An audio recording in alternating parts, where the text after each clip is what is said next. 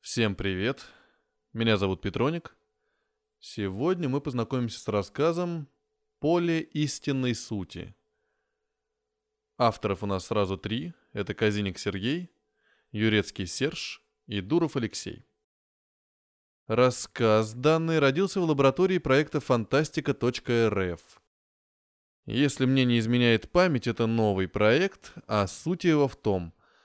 Один автор начинает рассказ, второй продолжает, третий заканчивает. Вот один из продуктов данной инновации. Пробуждение было тяжелым. Хреновеньким было пробуждение. Мир врывался в сознание ударами увесистого кузнечного молота, бесцеремонно вышибая липкую негу безвременья и бездумья. Они, если исправлялись, то вяло, а чаще уверенно сдавали позиции. И когда последний бастион пал, реальность накрыла сознание шквалом звуков, запахов, тактильных ощущений и ноющей болью. Где-то что-то пикало и шелестело, горестно вздыхал какой-то прибор. Пахло одновременно всеми существующими аптечными ароматами, причем в большей части неприятными. Нестерпимо ныло чесался позвоночник, а в правую ягодицу что-то настойчиво кололо, призывая перевернуться на левый бок.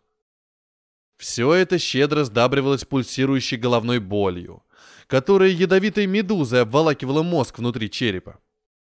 Идея открыть глаза резво спряталась в ужасе, едва появившись. «О, инициатор проснулся! С минуты на минуту придет в себя!» Голос, как ни странно, был приятным. Но почему инициатор? О ком это он? Посмотреть, что ли? Нет, страшно. «Любезный, хватит притворяться! Я же по компьютеру вижу, что вы пришли в себя!» Кому это он? Мне, что ли? Ладно, попробуем открыть глаза. Белый потолок в синюю клеточку рухнул, давя яркостью, белизной и какой-то вселенской неохватностью. М -м. Торопливо зажмурившись, я продолжил рассматривать потолок, который отпечатался фотографией хорошего качества на сетчатке глаз. А он ничего, красивый. Какой великолепный баланс белого и синего, ширины клетки и толщины ее границ. Какая правильность и законченность линий. Великолепно. Любезный, любезный, не разбредаемся. Знаете, чего мне стоило привести вас сюда? Еще раз такое повторить мне слабо будет, ау! Открывайте глаза, я приглушил свет. А ничего, дядька приятный. Странный, конечно, но приятный. Коротко стриженный, худощавый, с открытым, честным и участливым взглядом. Костюмчик у него интересный. Бело-синий в обтяжку. Гимнаст, что ли? Вот так-то лучше. Как себя чувствуете? Ничего, могло быть и хуже. Почти 50 лет без сознания. Но современная медицина творит чудеса, с чем вас и поздравляю. Говорить можете? А... Господи, до чего язык тяжелый? Как люди с ним справляются-то? Еще раз попробуем. А... Да, не очень многословно. И непонятно как-то. Ладно, я вам сейчас программу тонуса и быстрой реабилитации включу. Полчасика еще поспите, а потом не то что заговорите. И запоете даже. Все, удачи. Черт, опять темнота и безвременье. Хорошо, что бездумья нет. Хотя... «Ну, как себя чувствуете? Захорошело?» При ближайшем рассмотрении обладатель бело-синего костюма на гимнаста оказался не очень-то и похож. «Замечательно! Я так хорошо себя даже в младенчестве не чувствовал. Наверное. А вы кто, доктор?» «Ну, в каком-то смысле. Сейчас докторов в вашем понимании нет. Отстали вы от жизни и прогресса за 50 лет вынужденного безделья и отсутствия». «А кто сейчас есть? Э, в смысле, лечил-то меня кто?» Визитер улыбнулся. «Технология?» Лет 30 уже все задачи в области медицины, права, энергетики, да и прочих сложных и требовательных к высококвалифицированным кадрам областях решают созданные для конкретной цели компьютеры. Неужели? И как же это выглядит? Кто-то же должен уколы ставить, утку выносить, следить за состоянием. И все это делает медком. Медицинский компьютер, то есть. Каждый больной, причем неважно, чем он болен, размещается в специальном пенале, который подсоединен к медкому. Задача человека, или еще кого, только разместить пациента. И все. Ну и некоторые граждане с особым уровнем допуска могут вносить незначительные коррективы в работу этого электронного супердоктора. Я, например, поднял вам тонус и снял все боли. Значит, вы все-таки доктор. Финансист. Хотя в данном случае уместнее сказать налогоплательщик. А какая связь? Прямая. Именно я выбрал вас на оживление в порядке реализации всеобщей налоговой обязанности. Вообще ничего не понимаю. Связь-то какая между налогами и моим оживлением, как вы сказали? Видите ли, в наше время каждый налогоплательщик вправе сам решать, на что будут потрачены его налоги без посредничества чиновников. Я решил, пусть мои налоги будут потрачены на вас. Э, ну, спасибо тогда. Да, а случилось-то что? Как я здесь очутился?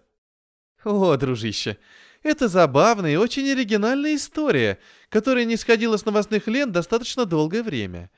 Причем в ней причудливо сплелись и ваша судьба, и развитие новейшего мира. Готовы слушать? Ну, слушайте.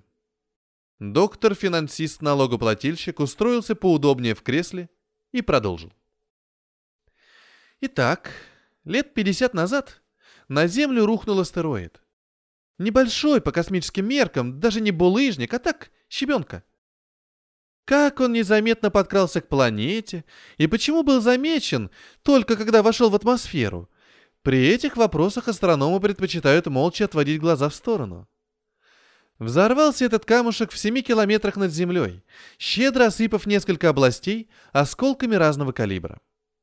И вот один из таких осколков, достаточно крупный, кстати, врезался в вашу лабораторию, в которой вы проводили какие-то эксперименты с магнитными полями.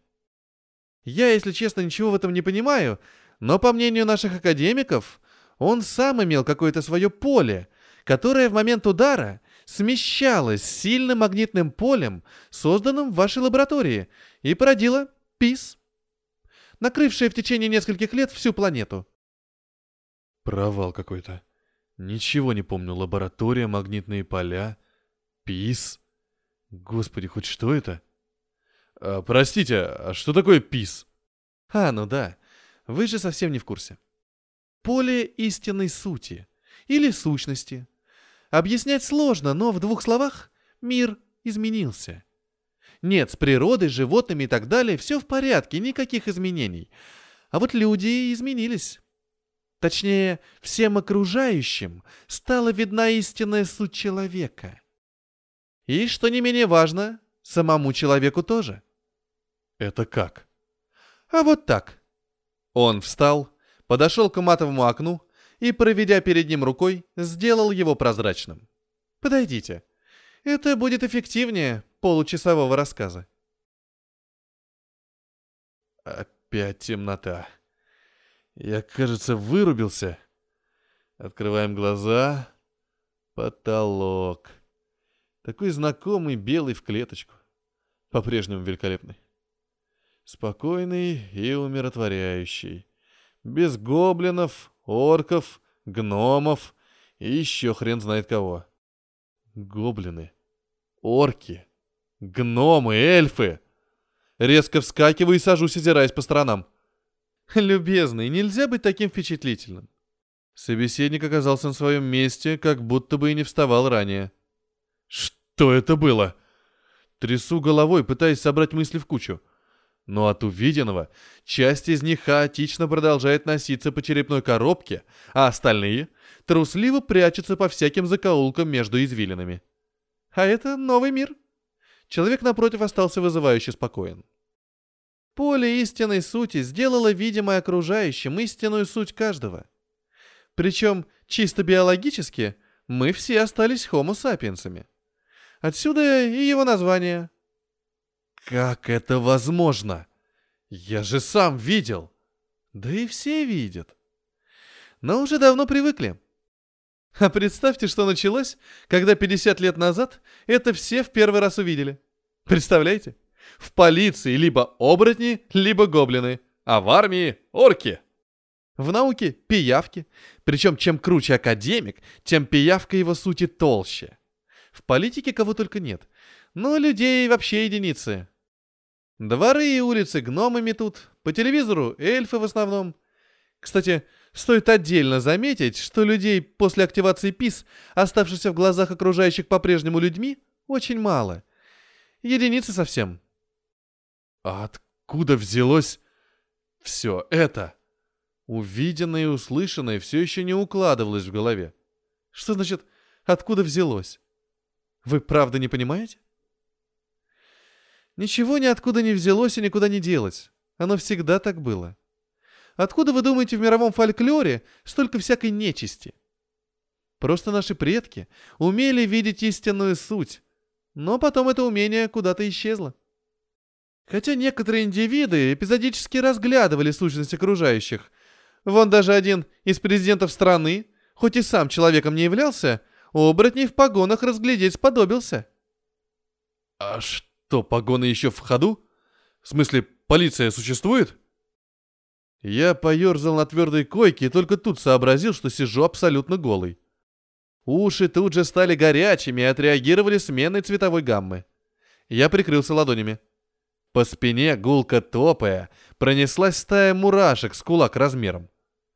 Мой собеседник недоуменно поднял бровь, а потом спохватился. «Простите великодушно, совсем забыл». Финансист, доктор и как его там еще, встал и подошел к бежевому шкафу-купе. Вынул объемистый пластиковый пакет и протянул его мне. «Вот тут ваш размер. В пенале жизнеобеспечения, где вы провели последние годы, одетому нельзя. Метаболизм, знаете. Естественные отходы живого организма. Я представил себя лежащим в капсуле с дерьмом. Бррр. Видать, ход мысли так четко отразился на лице, что собеседник тут же вытянул вперед ладони. Вы не так поняли. Как я сказал, аппарат полностью автоматический, а значит, и следит за состоянием пациента и питает его. Соответственно, отходы тоже утилизирует. Я подозрительно принюхался к себе. И поддерживает высочайший уровень личной гигиены. Еще раз прошу меня извинить. Дело в том, что ноготы человечество давно не стесняется. Это же так естественно. Да и какие могут быть предрассудки, когда окружающие видят вашу истинную суть? В пакете оказались плотно уложенное нижнее белье, носки и тонкий бело-синий комбез, совсем как у собеседника. Наскоро облачившись, вздохнул спокойнее. Истинная моя суть видна окружающим или нет, но светить голой задницей больше не придется. Ура, товарищи! Огляделся по сторонам. Раньше как-то не собрался, очень уж веселенькое пробуждение было. Так вот, я сижу на невысокой белой койке, даже скорее топчане. Рядом тихо попискивает стальным нутром аппарат, опознать который я как ни старался не смог. Просто большой прямоугольник, из которого на роликах выехала моя ложа. Пол комнатки устилает черно-белая плитка. Неужели кафель еще в ходу? Собеседник угнездился в чашеобразном кресле цвета кофе с молоком. Шкаф-купе у него за спиной, на стене матовый прямоугольник окна. Все. да. Обстановочка, прямо скажем, спартанская. Я машинально почесал подбородок и ойкнул. Все равно, что кактус погладил. Где тут можно побриться? И, кстати, мы все еще не знакомы. Меня зовут Григорий Павлович Зубко. 1974 года рождения. Город Челябинск, проспект Космонавтов 9, квартира 37. Не забывайте, нам о вас все известно. Ведь отчасти именно благодаря вам мир изменился. Вы легенда, Григорий Павлович. Меня же зовут Ильдар. Просто Ильдар. Имена и фамилии как-то быстро стали неактуальны вследствие появления ПИС. К примеру, жил себе обычный полицейский какой-нибудь Иван Цапко.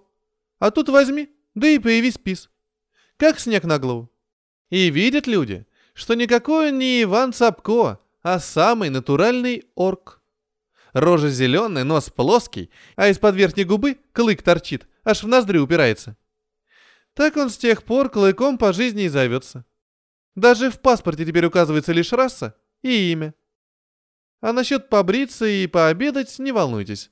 При нашем НИИ вам уже выделили комнату с полным пансионом. Ну и, понятно, придется пройти курс адаптации к новым реалиям. Тапочки под лежаком обувайтесь. Провожу вас в ваше новое жилище. Плоская дверь бесшумно отъехала в сторону, выпуская нас с Эльдаром в коридор. Все та же шахматная плитка на полу с отраженными бликами осветительных плафонов, равнехонькие белые стены и двери, двери, двери. Из одной такой выкатился упитанный коротышка и мячиком укатился куда-то вперед. Хоббит. Чего? Хоббит, говорю. А вон тролль катит тележку. Ассистент лаборатории. Навстречу нам двигался здоровяк под два метра ростом, облаченный все в тот же синий-белый комбез. Форма у них такая, что ли?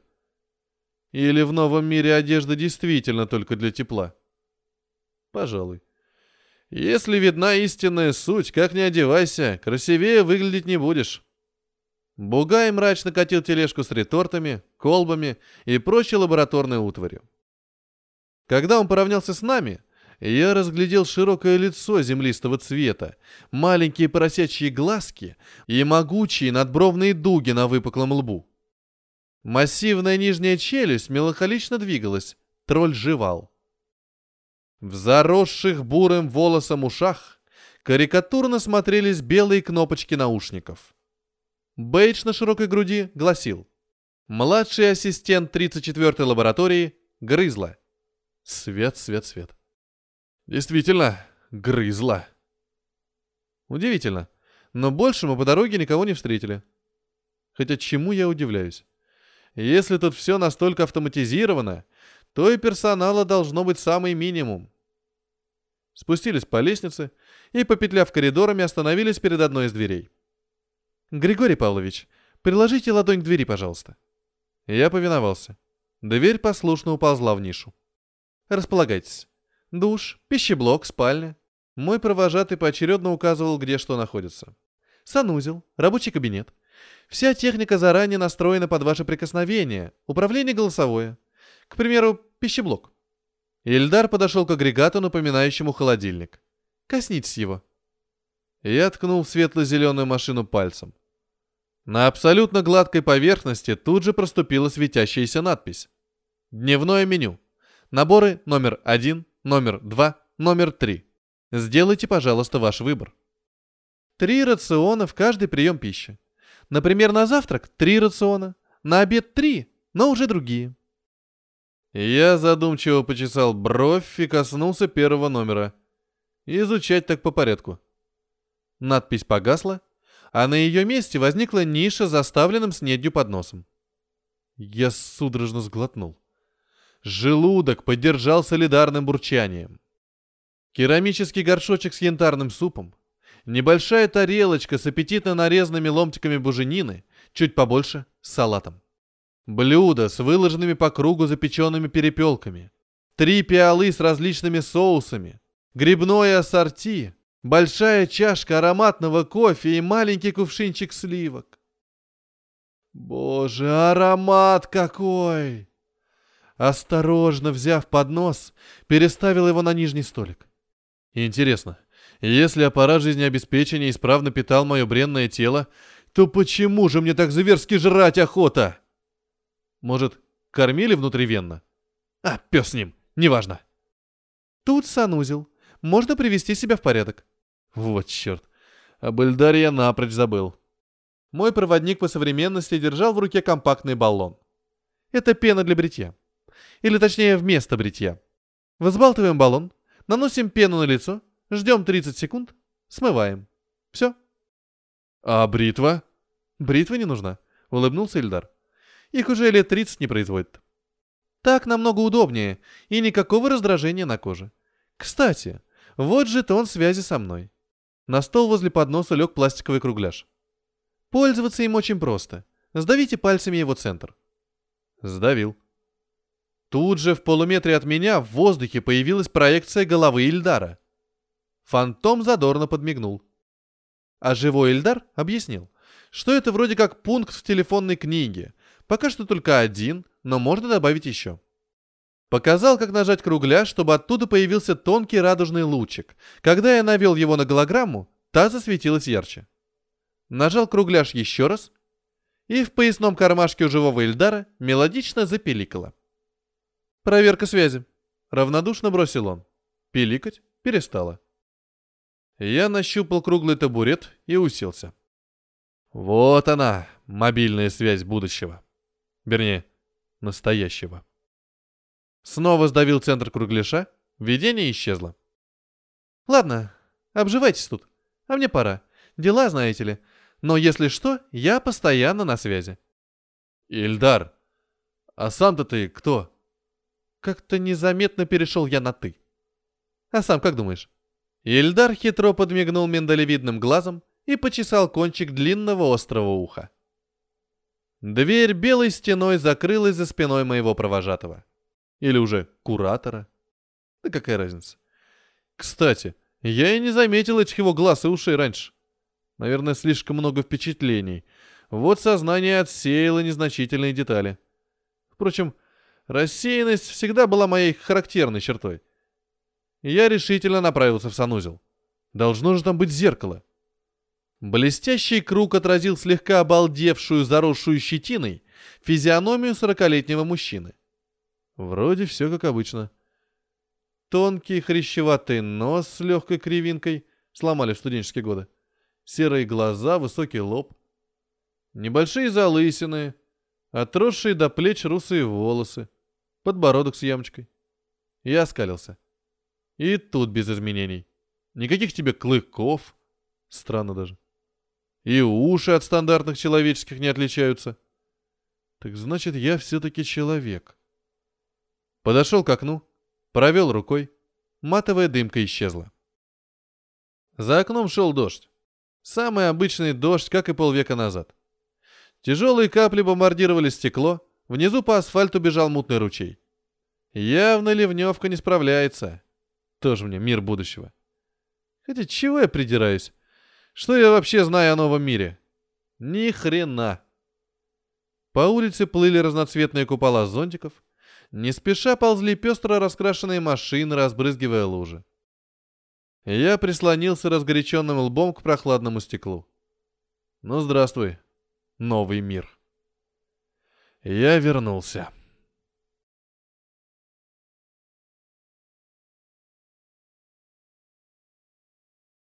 Я неторопливо прогуливался парком, дышал свежим воздухом, расслаблялся.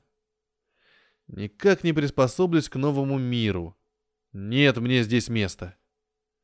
Я был интересен как инициатор, человек, с которого началась эпоха ПИС. Расспрашивали меня про тот эксперимент, но я ничего не помнил. Вроде пришел на работу, запустил экспериментальную установку, а дальше воспоминания обрываются. Ильдар и несколько пиявок, ух и жуткие с виду, хотя ребята неплохие, попытались пробудить мою память лекарствами и сложными приборами. Пришли к выводу, что я потерял сознание перед самой инициацией. Пропустил все интересное, зря будили. Хорошо, что хотя бы не попрекают. Да вообще грех жаловаться. Оживили, все толком разъяснили, заботятся. Объективно новый мир стал лучше старого. Комфортный, стабильный, без потрясений, без глобальных угроз и лишних стрессов. Все лишь потому, что сейчас каждый знает свое место. Гоблина уже не возьмут в полицейские, ведь от этого гоблину будет хорошо, а остальным плохо. В патрульные надо брать тролля повнушительнее. В опера — оборотня с его чутьем и хваткой, в участковые — хоббита. Во-первых, все про всех знает, во-вторых, спуску не даст. А гоблинам лучше в моряки или дальнобойщики, чтобы потешить бродяжьи наклонности. Всем нашлось место в новом мире, даже самым несимпатичным. Из антисоциальных голумов получаются отличные программисты. Это их заслуга, что все автоматизировано. Из кровожадных чупакабр – гениальные врачи, без которых не было бы этих замечательных медкомов. А сейчас чупакабры еще дальше медицину двигают.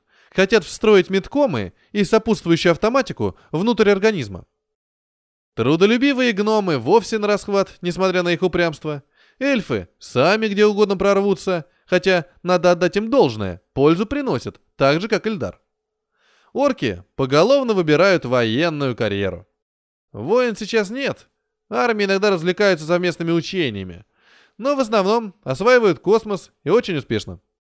Уже построены города на Луне, селения на Марсе, базы и постоянные лагеря на Венере, Калиста, Титане, межзвездные экспедиции организованы. По слухам, иногда орки друг в друга постреливают там, в космосе. Природная агрессия, куда от нее денешься?